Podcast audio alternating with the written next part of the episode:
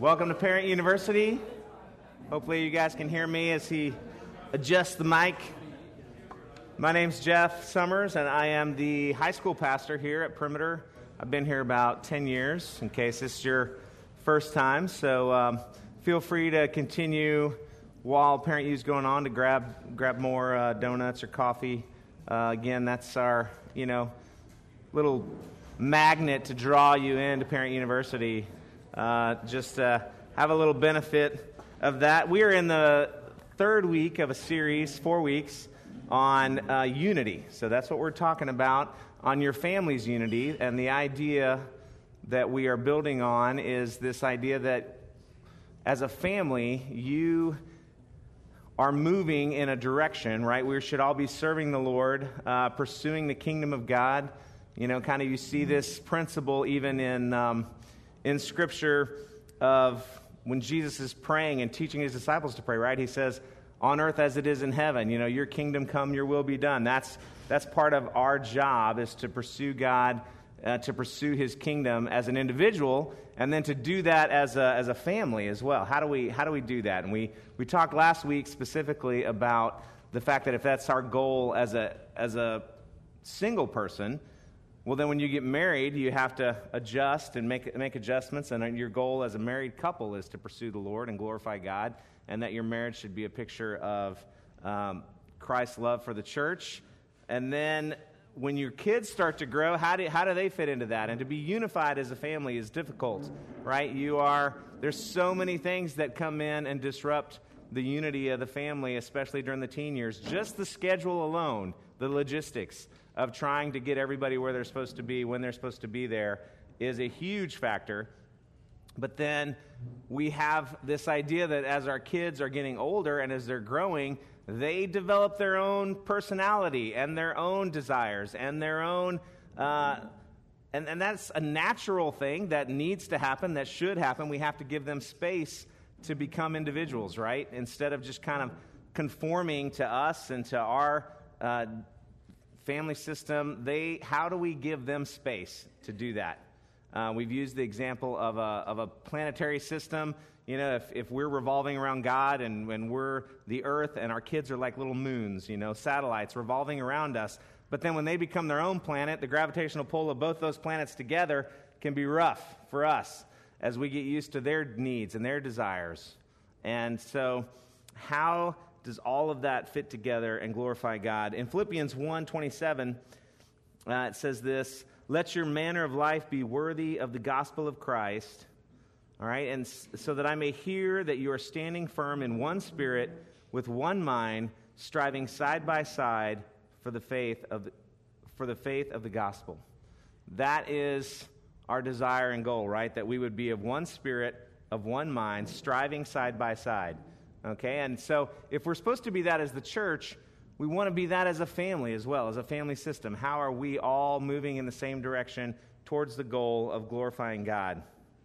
Now, today, what we're going to talk about, this big idea is that if, when our kids are little, getting them in as part of the family system, you know, every, everything's kind of going together, they're kind of revolving around our schedules, around our life, right?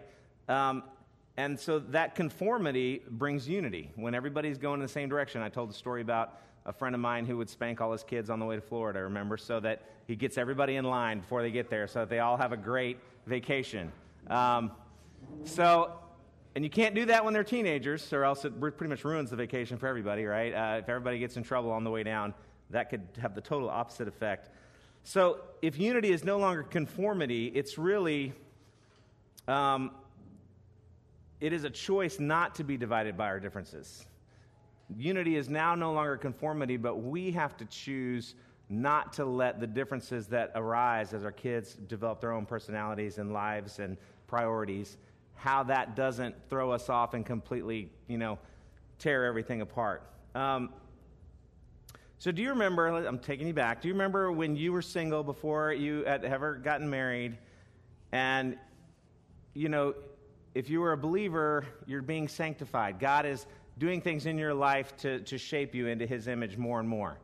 And then, like last night, we were at a, a wedding. Our staff, our Ashley White, one of our our ministry associate in Watershed got married, and so we were there. And you see that, and even the, the pastor was talking about, and, and when I've done weddings, I talk about this idea that, okay, now that person that God brings into your life is going to be a huge sanctifying factor for you, right? You don't realize how selfish you are until you get married. And then suddenly, wait a second, I don't get to do whatever I want anymore. Now I have to think about this other person in everything that I'm doing, okay? And then I've talked to many people, and I remember this myself. You don't realize how selfish you are again until you have children. And suddenly, wait, now I have to really die to myself. And especially when it's a little innocent, cute little baby, right? And they're just wonderful and you just love them and you, you know, to sacrifice for that little innocent child who can't do anything is easy. But when they are a teenager and they have a will of their own, to sacrifice for them is not as easy, I don't think. I think it's a little more difficult when they're in the tween years and the teen years. Um, and they you know, have their own opinions and they have their own things, how do we then change and let ourselves be sanctified in that process? Um, so, this is the idea that we're covering today this idea that how do we stretch our, you know, because I think of uh, like Mrs. Incredible, you know, she had the stretchy arms and she, you know, so you're hugging your family, you get your arms around it, everything's working fine, your kids are little and it's going well. And then as your kids get older, you know, and that unity starts to break, you know, Mrs. Incredible could always stretch her arms to get around that and, and continue to hold everybody together. But it's difficult for us in this idea of stretching. How do I allow them to grow and become who they're going to be and, and not have these idols of my own way or these idols of respect or things like that that are happening in my life. I think of Jace, my son now is a freshman, and he's growing like crazy. Uh, he's, I think he's about, he's 6'1 or 6'2 now. So he's taller than me. I have to look up to him. But he's not just been growing in that way. He's getting his own ideas. He's getting his own will. He's becoming a man, and he needs space. And I have to give him that and let him have opinions without trying to constantly conform his opinions to my opinions. And, and how, do I, how do I do that? Um, somebody has to die to themselves for the sake of another, right? When those conflicts come, when the opinions aren't the same, when conflict arises, somebody has to die for the sake of another. And as our kids exert their will, somebody has to give. So let's face it, as hopefully you and I are the more mature believers, we're the more mature person. And as they're getting older, if somebody's going to die to themselves, it's probably going to be us at some point. And how, you know, how are we going to, how are we going to do that? Um, we kind of enter into what I call the grad school of sanctification. Okay? Because if I was being more sanctified, when, we had a, when I got married and more sanctified when I had a child. And now, as a teenager, boy, I really have to learn to die to myself in ways that I didn't even think possible. Now, I've heard, and I haven't experienced this, some of you may in this room may be able to help me, but that when, you have, when you're an empty nester and they're at college, it doesn't get easier, it actually gets harder, I've heard, because then they're making decisions that really you can only coach and you have very little influence. And it's even more difficult to die to yourself as they're doing things you really don't want them to do. So I, I, I, don't have a lot of experience in that area yet, but I did hear that that's even harder, even though it's hard to imagine. So we have some, uh, this verse from Colossians, which we've mentioned last week, and this is one of those verses. The Bible, again, is not necessarily a textbook about parenting, so it's hard to pull some of these nuggets out and kind of unpack them, but this one you all are probably familiar with in Colossians 3, which says, Fathers, do not provoke your children, lest they become discouraged. Um, and I think this provoking is a part of that idea of, you know, and, and other translations don't exasperate your kids, is when we make everything an ultimate thing, when we don't stretch and let them become the person that they're supposed to be, when we are constantly, you know, on them for every little thing, they can become discouraged. Because it's hard, it's difficult. They are trying to figure out who they are as a person, right? They're going through a lot of changes. Uh, the insecurities that they're feeling are incredible. And I do think, and we talk about this a lot in Parent U. For us to go back and try to remember is difficult, right? I'd love for you to put yourself, though, in your seventh grade brain, okay? Or your eighth grade time. Maybe for you that was awesome. You would be in like the two percentage of people who think seventh grade is awesome. I was talking to a parent just this last week, and uh, they have, like, I think their oldest is a seventh grader, and, and the problems that they were experiencing, and they're like, oh, yeah, they're in school, and I just can't believe how mean everybody is, you know. And I, I've always thought, you know, if you could take, like, if we could take seventh grade girl meanness and, like, put it into to some kind of warfare, you know, in the United States, how powerful that would be because it is just at the height, and it's because everyone, the worst thing in seventh grade, right, is to be different. The worst thing when you're a seventh grader is you want to be like everybody else. You want, oh, I don't want to be different. I don't want to stand out. I, and those insecurities are just so heightened. And so our, our kids are just experiencing this stuff. And then we wonder why, when they walk into the house, they can be so oblivious to everybody else and everybody else's needs and everything else that's going on. Why is it like me? You know, it's all about them. And it's because all of these insecurities, these changes, all these things that are going on, they're trying to figure out who they are as a person.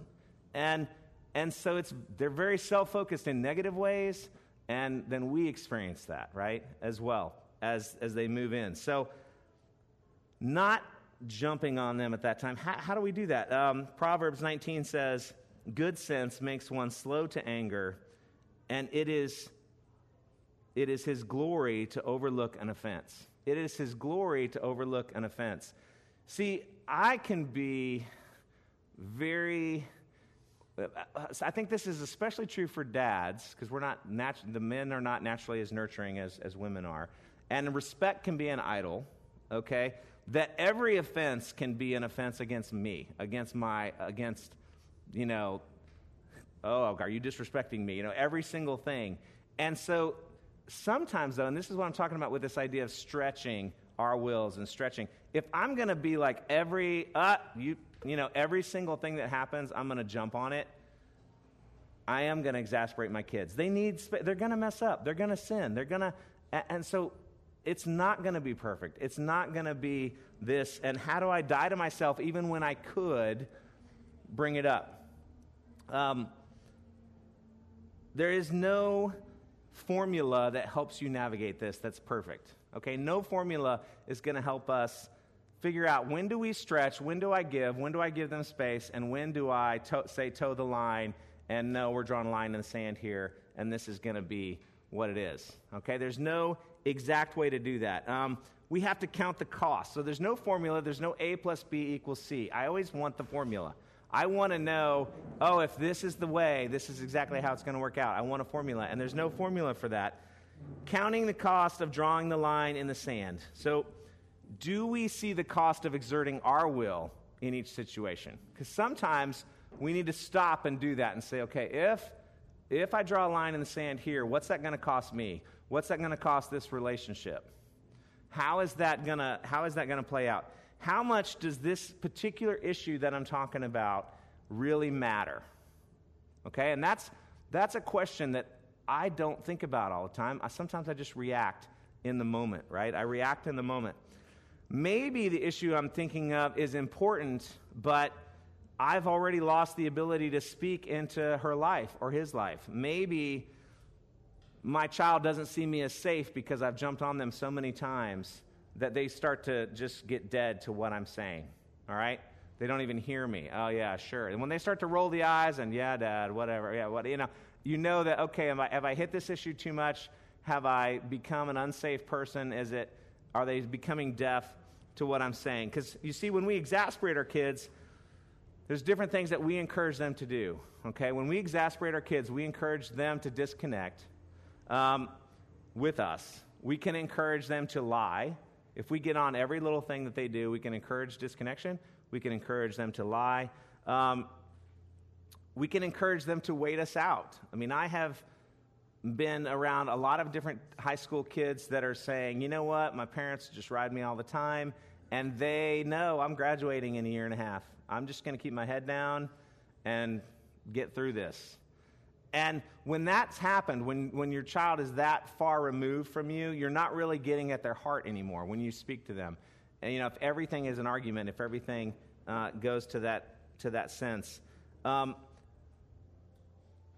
you know, because they have this idea sometimes too, if they think your rule is stupid, they're not going to follow it. Okay?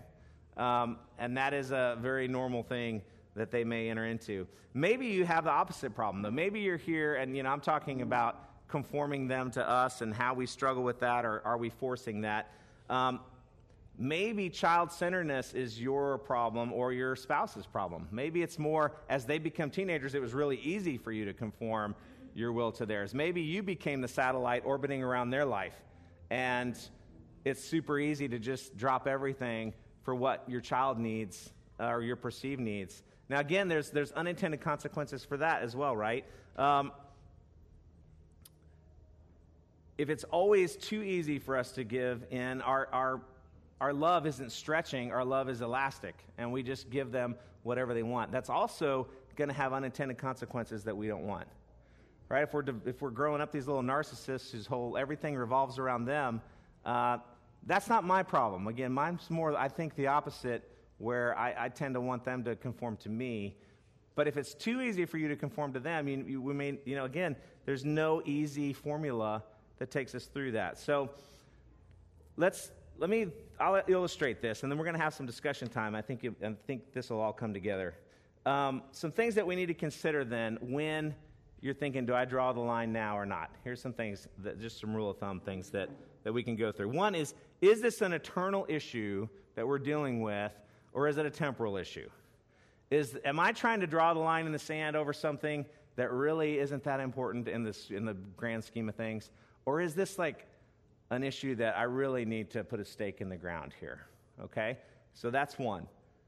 The next one is this the right time to address it? Man, this one is really, I have, feel like I'm growing in this area over the last few years where I can, I'll have something that I want to say to my oldest child, and I'm like, man, I really, oh, I got to remember to say this, you know, when I'm alone or when I'm driving, I'm thinking of these things. And then when I see the mood that she's in or what's going on, the Lord is kind of like, not right now, you know, don't, don't, don't jump into this now, because if I do, I'm not going to get anywhere. Like it's a, the timing can be a real issue. Um,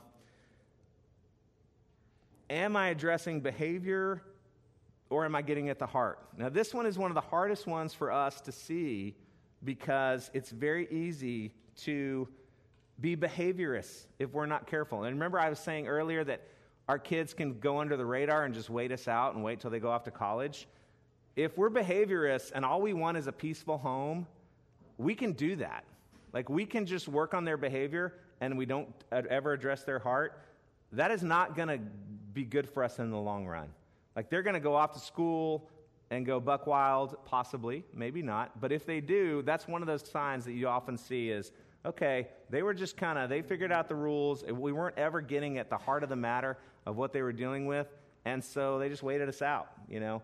Um, so that can be an issue. Is this about me instead of them?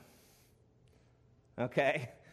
That one is really hard to see because I'm the problem. If it's about me and it's not about them, maybe this is my own pet peeve. Again, it's not, maybe it's not something that's eternal. It's just really a preference thing that I have. Or it's something that's, it's really all about, about me. Um, and then the last one, and this, and again, there may be more of these. These are the ones that, that I thought of. Is is this an area of character, or is it an area of childish irresponsibility? Um, the Tripps talk a lot about that uh, Tedd Tripp in his book talking specifically about younger kids. This was his rule of thumb for like spanking, and I always thought that was just an amazing thing. You know, he would say that he usually didn't spank little kids for childish irresponsibility, he spanked them for issues of character. And so, if you take that now and apply it to teenagers, I think it's a good thing for us to mull over and say, okay, is this a character issue that I really need to put a stake in the ground here, or is this childish irresponsibility? Okay, so let me give you an idea of this grid and how it could work for us in thinking through. Now, again, it's very quick, hard to do this uh, instantly if you're just reacting to your child, but think about your teenager, and I've, t- I've told this story before, but it's, it's fun to kind of throw it through this grid. So, remember, I, I, I remember years ago, I went into my daughter's room to say goodnight to her. I hadn't seen her all day, so zero, zero communication all day long. I walk in there and she's got, and I'm walking in to like pray for her and say, I hope you had a great day, you know, good night. And, you know, just connect with her for like 10 minutes, literally. And I walk in and step on a wet towel walking into her room on the floor. Okay? So, not, I mean, all of my children leave towels on the floor at some time or another it's not even that it's not even that it's that big a deal to me but we had said many times don't do this you know like over and over again hey please don't leave your towels on the floor. Hang it up. I mean even hang it up in your room you know just so just get it off the floor. So i step on the wet towel and i just react okay? Now was that an eternal issue or a temporal issue? Temporal. Not an eternal issue. God is not going to be like tirza i'm so glad as you want to enter into heaven, but the wet towel thing, we got to deal with that. Uh, God doesn't care about wet towels, I don't think, not in that instance. Was it the right time to address it? It's like 11:30 at night. I haven't seen her all day. Was that a good time? No. Not a good time to address it. I could have looked overlooked it and addressed it at a completely different time. Hey, by the way, you know, 2 days ago when I walked in your room there was a wet towel. Maybe over breakfast when she's in a great mood that would be a better time to say, hey, just remember that. Please try to hang those up. Um, am I addressing behavior or getting at the heart? Okay, that one, you know, it, it's, it's behavior. There is a heart issue there, I think, to some degree in uh, stewardship, right? You could address that as we're, we're supposed to be good stewards of what God has given us. Um, is this about me instead of them? I don't really care that much about the towel, honestly. I think it was that we had said it over and over again. So I don't know that that wasn't like a me thing where I'm just so, I'm the towel Nazi at my house. So I don't think that was about me. I think it was more, I was like, wow, we've said this over and over again and you're not getting it. So I don't, I don't think that, that one was about me per se, okay? Um, is this an area of character or childish irresponsibility? Which one do you think? Childish irresponsibility. So, me losing it in my one interaction with her, I don't know what kind of day she'd had. I didn't take the temperature of the room. I, she could have, I don't remember. It, I will tell you, it was not a good interaction. I left the room feeling like the biggest schmuck in the world and like a horrible dad. Okay? So, didn't go well for me. Didn't think about any of this. I just reacted, which is what we often do. We're human too. Then I got to practice my, my uh, you know, please forgive me for being a big jerk face. I got to practice that the next day and model repentance, right? For her and for the rest of my children at breakfast the next day, okay? So that is an example of this. So I want you to, oh, around your tables, um, we're going to leave those, the grid up there, okay, for you to talk about. So I want to, I'll throw some things on the board, um, and let's, uh, let's see, where do, where do I have those? You want to write those on the board for me? Her writing is so much better than me, than mine. Um, all right, so the first one, yeah, this doesn't roll very well. The first one I want you to think about is they can't see over there. Music. All right? Think about your kids' music. Now, this could be whether they play it too loud or it's the kind of music they listen to. Okay? The black one is probably going to work the best. Whether it's too loud or the kind of music that they're playing, okay? I want you to think about that one. Um, maybe the way they dress or their makeup. If it's a guy, that could be really unusual, but this is uh, the 21st century, so that's possible. Um, what about dating or kissing specifically, and I'll address that a little more, is like, is kissing a thing that is like if they date and if they kiss, what, you know, like run that through the grid. Um, sneaking out during a sleepover or staying out past midnight.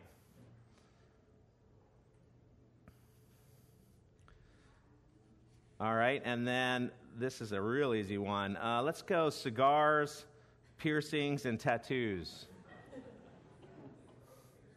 You can even do those as separate, separate or together as a batch. You decide. I'm sure none of your kids would ever get any of those, so that wouldn't happen. All right? So take some time around your table and run these through the grid and talk about it a little bit. Give you just a second to uh, wrap up here. Let's uh, get some feedback on some of this. Is this um, is this easy to run through all these things with this idea, or is this helpful? Any anybody want to share something at your table? Maybe any revelations about any of this stuff? Maybe you've dealt with one of these in your own home, and or yeah, that you want to share. Maybe maybe even when you were a kid and you had to deal with some of this. That sometimes is easier to throw our parents under the bus than it is our own decisions. Anybody got anything you want to you want to share specifically? Okay, um, some of these now I chose because I've dealt with students over the years and specific ways that they're dealing with their parents with these things in particular. Okay, like let's take the music one for example. Um, I, I, threw that one on there because I was thinking I, I know a student that I mean he is like a Boy Scout. Like if I describe this kid to you, any of you would say, "Man, I wish my kid was like that." Like this kid is just I mean, he's godly, he is pursuing the Lord, he leads at his school. I mean, in every way, he just lines up amazing. And his parents were like, You are turning your music up way too loud, and we are going to take your car away from you if you keep doing that. And I'm just thinking, okay, you're a little over the top in the whole music thing. Teen- I have a little news flash for y'all. Teenagers like loud music right? You liked loud music when you were a teenager. Maybe you still like loud music. But, you know, that's one of those things that I'm talking about where we can exasperate our kids. This, this, this kid is doing everything, you know, he's doing his best. He's taking AP classes, he's ACT prep course. I mean, he is just in the zone of like up to here with busyness and everything, and they're going to harp on the music. Okay, but if you run the music through the grid, um, so, is the music thing eternal or temporal? You know, especially being too loud. Yeah, the volume thing, okay? It's, it's probably not that big a deal. Is it the right time to address it? Again, there you got to be aware of what's going on with them at the moment. Um, are you addressing behavior, getting at the heart? You know, you know, as you go through this, the, the music. Now, maybe you don't like their music. That's another thing. And that's where you go, is it about me instead of them. Maybe, you know, because if I weren't in youth ministry, I would listen to like 70s rock. Like that would be the only thing I would ever listen to 70s and 80s rock and roll, because that's what I grew up with. I mean, everybody's kind of stuck in your little, that's what, you know, you love that music because that's what you grew up with. And, but I'll listen to the Justin Bieber and all that stuff now because I have to, because my kids, you know, get in the car and they, they play it all. And, um, but, you know, so sometimes, but if you're like a classical music only type person, your kids' music, you're going to hate it and you're going to you're going to ride them on it, and it's not really about them. Maybe that's the issue. It's more about you, right? If it's the kind of music that they listen to. So, uh, in thinking about that, all right, so maybe you don't like the way they dress or their makeup. Now, going through the grid there, um, one, you know, as you look through the, the grid, is it eternal or temporal? Um, you know, what, what's at stake? in the way that they're dressing or the makeup style. Because sometimes that, that changes a lot, right? Girls are trying to figure out how to do makeup, and boy, they do some funky stuff for at different times. And you have to go, you know, is that really like the end of the world if they walk out of the house looking like that? Um, is it behavior getting at the heart? Is it about you instead of them? You know, sometimes, like with, okay, so here's the thing is it a modesty issue or is it a style issue? Because maybe you're like, that really doesn't go with that. Now, that could you be just you being nice, right? Trying to say, do you really want to wear that out of the house? Um, but if they're like, yes, I do, and it's not an issue of modesty, it's not a, a heart issue, then there's a part of you that can go, well, okay, you know, maybe that's not the end of the world. Um, and so just weighing those things, but again, is this, is this really about me or is it about them? If it's a modesty issue, then yeah, I think you do have to address it at some point. Um, but even then, is, it a, is that a hill you want to die on? You have to decide that. It, some of these things, what is the temperature of your relationship with your child? If you are in a war zone with your child all the time, and mod- modesty might be the least of the issues that you need to address. You see what I'm saying? And that's where weighing this stuff can be difficult when you're navigating that. You might be like, you know what? I just died on like two other hills this week, and and that particular shirt is more low, blouse is more low cut than I like. But good grief, I'm not. You know, do I draw a line in the sand again over that right now? I don't know. You know, so, because again, if you draw the line on everything, then you will draw the line on nothing because they're going to tune you out. And that's what, what's dangerous about this elasticity. Yeah. Something that strikes me there, if we're in a war zone all the time with our child, that's probably uh, revealing there's greater issues that need to be dealt with than whatever specific issues child. Well, it can. I will say this, though, I wouldn't be surprised if, depending on how many kids you have, if you're not in a war zone all the time for a season with, with one of them, at least. I mean, we've had, we call it the dark days. You know, Tirza was in a, a, a mood for like two years. Um, and it was like eighth grade and freshman year, and then she started coming out of it like sophomore year. And it wasn't all the time war zone, but I'm saying there were some periods of pretty, pretty heavy battles or pretty heavy uh, conflict for a month or two, you know, and then it would, you'd, you'd have a ceasefire for a while, and, and then it would come back, uh, you know, and so you get into that, and, and she's a very, we would say, compared to other people we know, an incredibly compliant, you know, fantastic, loving, wonderful teenager. So, but she's, we still had with us, there was just a season that we went through that was rough. Um, and again, addressing every little thing. This is what my tendency would be: is to, I'm not letting you get away with anything. That's not a winning strategy, I don't think, uh, if you're going to be that, you know, draw the line in the sand. Um, and I do remember for a while, I, I, mean, what's so funny, ironic with this makeup thing, is Tears, our daughter, uh, she watches makeup tutorials, and she's actually gotten so good at makeup, she gets paid to do makeup now for uh, different photo shoots and things like that. But there was a while when the way she was doing her makeup, Cami was just like, oh my gosh, like, I can't believe. Yeah. Yeah. Yeah, and now now she it's not an issue. So we just had to weather through it. Uh, the kissing thing. Now that one, the reason I put that on there, I, I was years ago, like 10 years ago, we were at visiting some family members and they, and they had just been to a wedding and said, oh, wasn't it great that at the wedding we were at, the dad had told the daughter when she was going into high school that he would give her $10,000 if her first kiss was her wedding kiss. And they just thought that was awesome. And inside, I was like, no, like, what are you doing? Like, I hope none of you walk out of here and go, I'm writing that down. That's a good, that's a good. Why would I have a problem with that idea? Do you think? Which one of these? Yeah, are you addressing behavior or the heart? It completely misses the heart. I mean, we've all watched was it Pretty Woman? You know, you don't have to kiss to have sex, so that doesn't really do anything. Uh, you're kind of bypassing the whole issue. So, but but just the idea of that behaviorism. Hey, we're gonna we're gonna throw this out there for you, um, without really going after the heart of your kid. I just I would I, I don't recommend that. Um, Sneaking out during sleepovers or past midnight. Now, this one, I think really just knowing your child is a huge issue because, like, I, I grew up in, a, and where you are, the context and stuff. Uh, I snuck out. Well, it wasn't really, my parents and I kind of knew I was out. I grew up in a really small town. Being out in the summertime at like 2 a.m. was normal.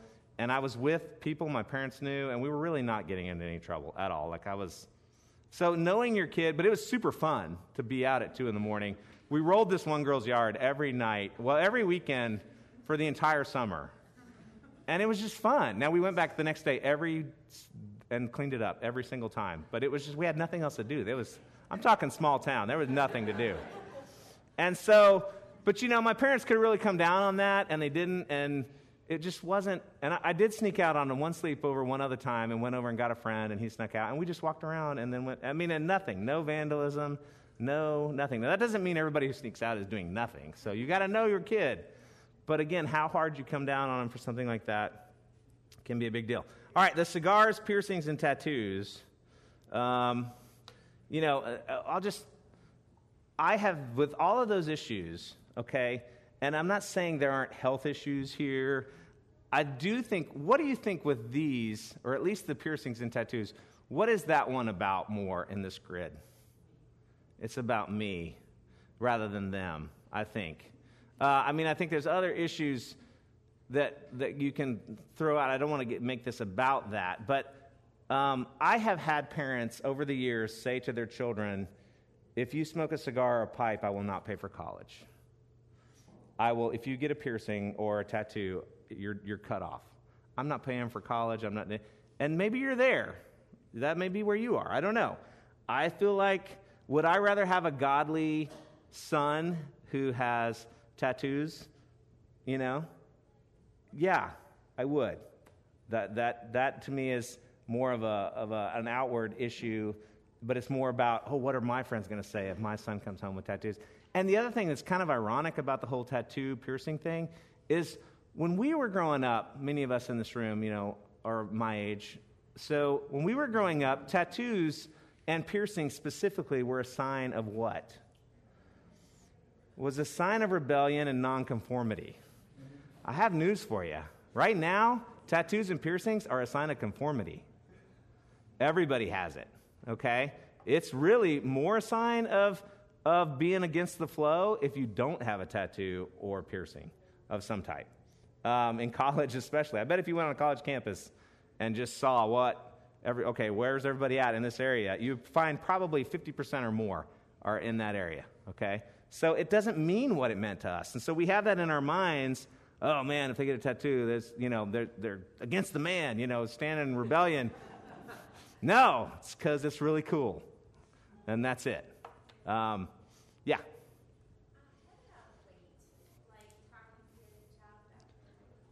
Whew. Well, I'm not one to talk right out the back. I'm usually like, look, don't want to end up like this. Um, so, yeah, that one's really, really difficult. And I don't know that I have a ton of wisdom in, in regards to that. So, because that's my own personal struggle. Um, I know we have, I have known some parents over the years who were very smart in the way they addressed it. They kind of made a family rule, for example, saying all of our kids will play a sport all the time, which I thought at the time, the first time I heard of that, I thought, what are you doing making your kids do something they, you know, and it was really just about being healthy and developing a healthy lifestyle. And in now, since then, I'm like, that's really a great idea. Now, that's kind of behaviorism, but you're hoping that they develop the habits um, that, that are happening. And so I think that can be really wise. Um, I definitely think if it's a weight issue the other way, where they're getting too skinny, you got to intervene because we deal with that a lot um, in our ministry, unfortunately, of uh, that side. And so keeping an eye on that and being aware is very important. And uh, if, if it's a bulimia issue or a, a weight loss issue, I would seek counseling quickly. Um, you know, how you model that as a, as a family is an issue there as well. Your own eating habits as a family. I mean, there's, there's a lot of things that go into that. But I don't know that. Um, I think it's a really tough one. Uh, I specifically with if it's like a, a female in my family, I think the dad needs to really be careful about addressing that. I think I would definitely encourage the mom to address it more than the, than the dad, um, just because I feel like she should always be a beautiful princess to me, because so much of her self esteem, you know, is, is weighted on what I, you know, how I model that. And so that would be part of some, something I've learned and tried to do myself. But um, I do think that's a really tough one. Does anybody else have some any advice on that? Yeah. Or yeah, a different question? Yes, I agree. I mean, I think as our society continues to get more and more secular, more non Christian. It's harder for Christians to blend in generally, right? If you're going to be a Christian and, uh, and how you stand apart and nonconformity to society's norms, you know, is, I think, something that we want to promote and celebrate even the fact that our kids, when they don't want to conform to everybody else. Yeah. I was just bringing up my main point in the tattoo piercing thing really was more the fact of seeing these parents, to me, go over the top in the level of bringing the hammer down, you know, on you know what is the real issue? That's what I, I, my goal again is not even what you guys decide or how you but is to think about w- what is at stake right? That's really all i'm wanting to say is what's really at stake as you get into that. I mean and even that some of these things again what your kids dealing with and where they're at is so important. For example if you're i remember uh, years ago because cigarettes okay in our in our society cigarettes are such a like well i mean it's like worse than you know w- in fact they've taken surveys. Most parents would rather their kids smoke marijuana than cigarettes which that's crazy. But so cigarettes are so looked down on our society and i remember seeing this guy being around him at church and he was he just reeked of cigarette smoke and he volunteered with the children's ministry this was years ago at another church i was at and i was like oh man i can't believe this guy we let him volunteer with all the kids and he's, he's, he's a smoker then I found out his history, and he had been a, like a hardcore drug addict. Well, when you've been a hardcore drug addict and Jesus saves you, and now you just struggle with nicotine, I was like, praise the Lord, he only smokes cigarettes. you know what I'm saying? And so there isn't there is an aspect of that. Like, where are you at? What's what are you dealing with? Like, if if your child is struggling with like huge issues and has come out of this huge rebellion and they only want to get a tattoo, you know, you could be like, okay, that's really very minor compared to the things that they, you know, that they were in or dealing with. So I think those, uh, having perspective and, and how, how, how do we look at that stuff? So, you know, again, I just want you thinking about this. What is at stake? Um, let me end with this. The, uh, it says in Luke, Jesus says, I say to you, love your enemies, do good to those who hate you Bless those who curse you, pray for those who abuse you. To the one who strikes you on the cheek, offer the other also. From the one who takes away your cloak, do not withhold your tunic either. Give to everyone who begs from you. From the one who takes away your goods, do not demand them back. And as you wish others would do to you, do so to them. For if you love those who love you, what benefit is that to you? For even sinners love those who love them. And if you do good to those who do good to you, what benefit is that to you? For even sinners do the same. And if you lend to those from whom you expect to receive, what credit is that to you? Even sinners lend to sinners to get back the same amount. But love your enemies and do good and lend, expecting nothing in return, and your reward will be great. And you will be sons of the Most High, for he is kind to the ungrateful and the evil. Be merciful, even as your Father is merciful. So, just a few things out of this passage. Pray for those who abuse you. There are times you will receive verbal abuse from your kids, and we love them in response. They will steal from your closet, right? And borrow things, and still want to borrow even more. And when they don't take care of the things they've already borrowed out of your closet, I think that's going to happen. Um, expect nothing in return. Sometimes we are going to give to them, and they are not going to give back, right? That's going to happen. Um, we need to be looking to Christ to meet our needs. Be merciful as your Heavenly Father is merciful. And again, if we can love and are called to love our enemies, how much more should we love those within our own home, right? And sometimes they're going to feel like our enemies, even within our own house. And as sad as that is, it can happen. And last thing, I just want to, and uh, Cami's coming up here, but I want you to think about one of the problems that I often do is I judge my kids and I judge their decisions on my 48 year old brain and wisdom. Putting myself in their 15 year old brain and going, wait a second, that's really not a bad decision for a 15 year old to make. You know, I want them to have all of my life experience and everything that I got going on in my head, and I judge their decisions on my life experience, and that's really unfair. You know, so keep that in mind. Put yourself in their shoes and try to think about things the way they think about it, and it may not be as bad as we think. So, this whole idea of stretching and um, not demanding conformity, as he was talking, I was just thinking of all of these situations that have happened in our own household. And um, I remember the first time this really became obvious to me that we had to kind of I had to think about this differently than when my kids were little. We were on a beach trip um, and visiting some friends, and they had three kids, and we have four kids. And um, I wanted to go to the beach. They lived inside Jacksonville, and so we had to drive 30 minutes to the beach. And um, Tirza didn't want to go. Tirza is very fair skinned. She doesn't like the sun. She hates the beach. She doesn't ever want to go. So she, in her, you know, 15 year old wisdom, decided to to form a coup with all the other children. So she went and she got all the other kids to say that they didn't want to go to the beach. And I love the beach. Like my favorite happy place is the beach. And I remember just looking at her going, I didn't give you the option of having an opinion, you know? And so she and I get in this like heated fight. And I say all of these things like, I don't care what you want. I don't care. You're not in charge. I'm in charge. You have to do it my way. and so I force her and all these kids to get in the car and we go to the beach.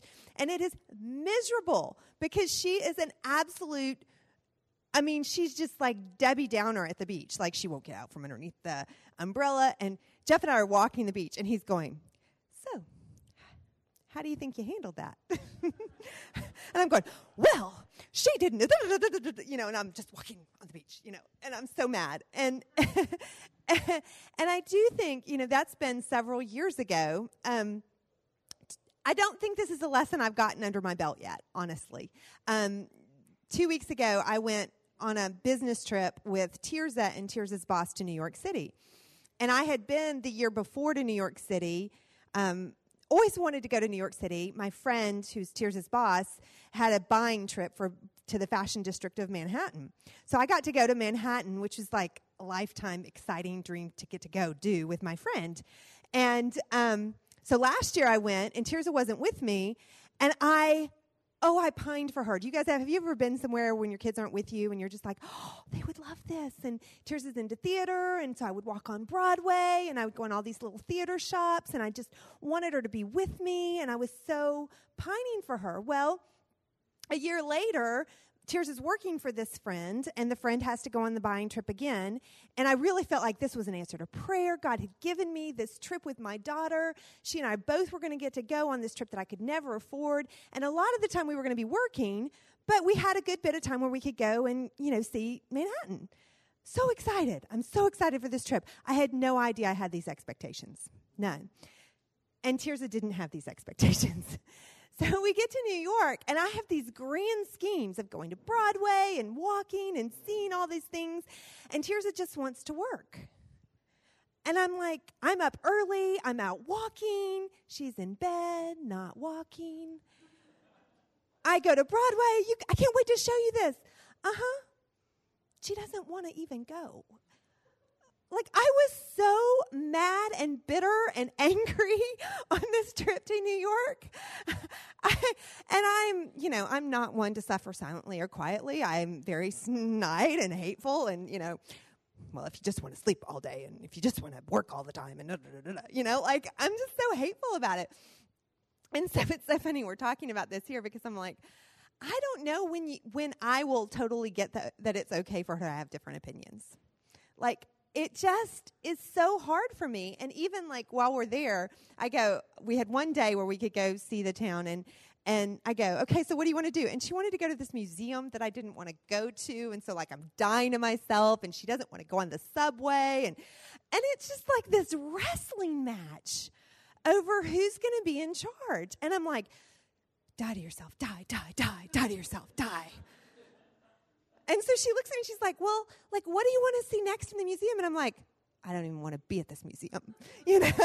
and she's like, No, no, I want you to get, you know, to decide something you want to do. And I'm like, I can either have an opinion or I can have no opinion, but I can't like have the opinion you want me to have. Like it's so hard. So, you know, as as I returned home, I realized that I have a choice to live out this whole topic of stretching unity. We were on the trip with different expectations, and it has to be okay that Tirza wanted to do things differently than I did. What made it so hard for me was that I had this idea of how things should be.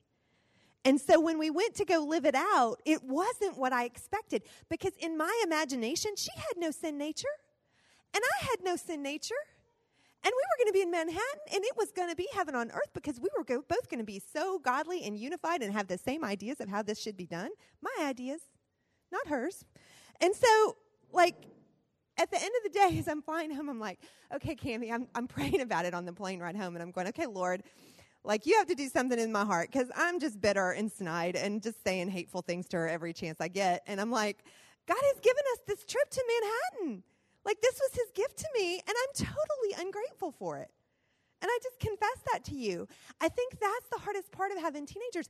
It's so easy to focus on the negative or maybe it is for me. I don't know if you guys struggle with that, but for me it is. Like these things can be when Tears was going through her clown makeup phase, it drove me nuts. Like every time she would come out of her house, it took every like I wanted to get a bandage and wrap it around my mouth so I would stop saying things to her because every time she came out, I'd be like, "Hi, Ronald McDonald." You know, and she'd be like, "Oh, mom," you know, and I couldn't help but say things, and it's like it wasn't helpful and it wasn't it wasn't producing what I wanted it to produce.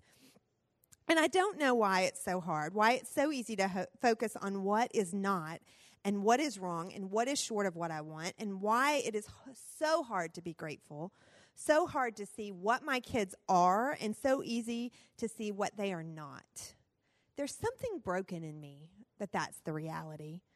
I need the Holy Spirit to focus me on whatever is true, whatever is honorable, whatever is just, whatever is pure, whatever is lovely, whatever is commendable. If there is any excellence, if there is anything worthy of praise, think about these things.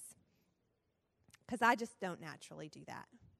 Um, when Tirza and I were in the darkest days of the summer, uh, of you know these teen years, for Christmas I got one of those big jars, um, and I filled it. I got notes. I got. I made these little note cards and I filled it full of things I liked about her. And I really think that was almost as good of an exercise for me to write down all the great things about her because there are millions of great things. But it is so much easier for me to tell you all the things that are wrong because that's what I naturally go to. And so, why do I do that? And, and where I would come back to, I've been studying the book of Romans and I've been in Romans 3 for a few weeks, and I'm reading a commentary from Boice Um, if you're into that kind of thing, James Boice is my favorite commentator, and he has a million books on Romans. But he's talking about Romans 11. Um, Romans 3:11, which is there is no one who understands, no one who seeks God. And when he's talking about it, he pulls up Jonathan Edwards and he's talking about choice. And of course, he's talking about spiritual choice, choosing God, right? I mean, um, but he talks about the will, like we each have our own will. And, and Jonathan Edwards defined the will as what the mind chooses. And Boice goes in to talk about how we choose our choices are not determined by the will itself as if, as if it were an entity unto itself but by the mind which means that our choices are determined by what we think the most desirable course of action is why and Jonathan Edwards says, Why is it that the mind chooses one thing rather than another? The mind chooses as it does because of motives. That is, the mind is not neutral. It thinks some things are better than other things. And because it thinks that way, it always chooses the better thing.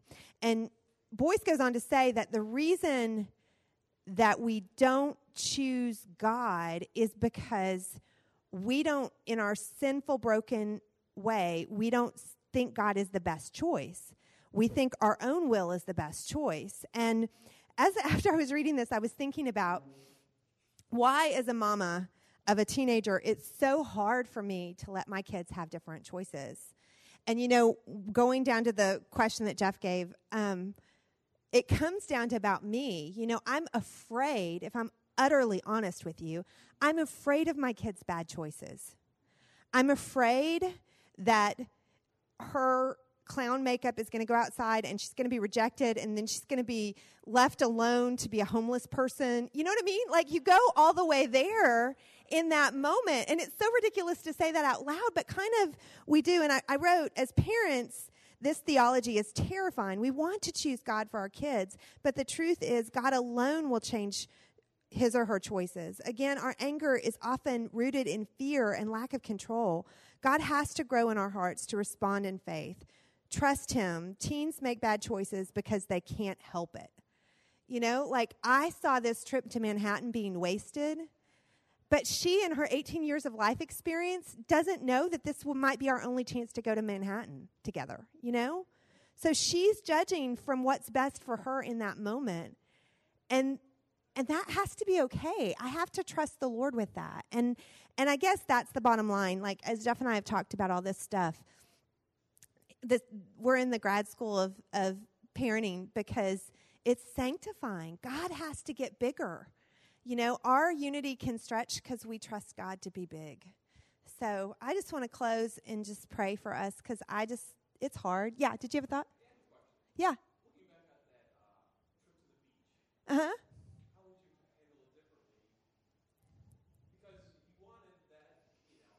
Right.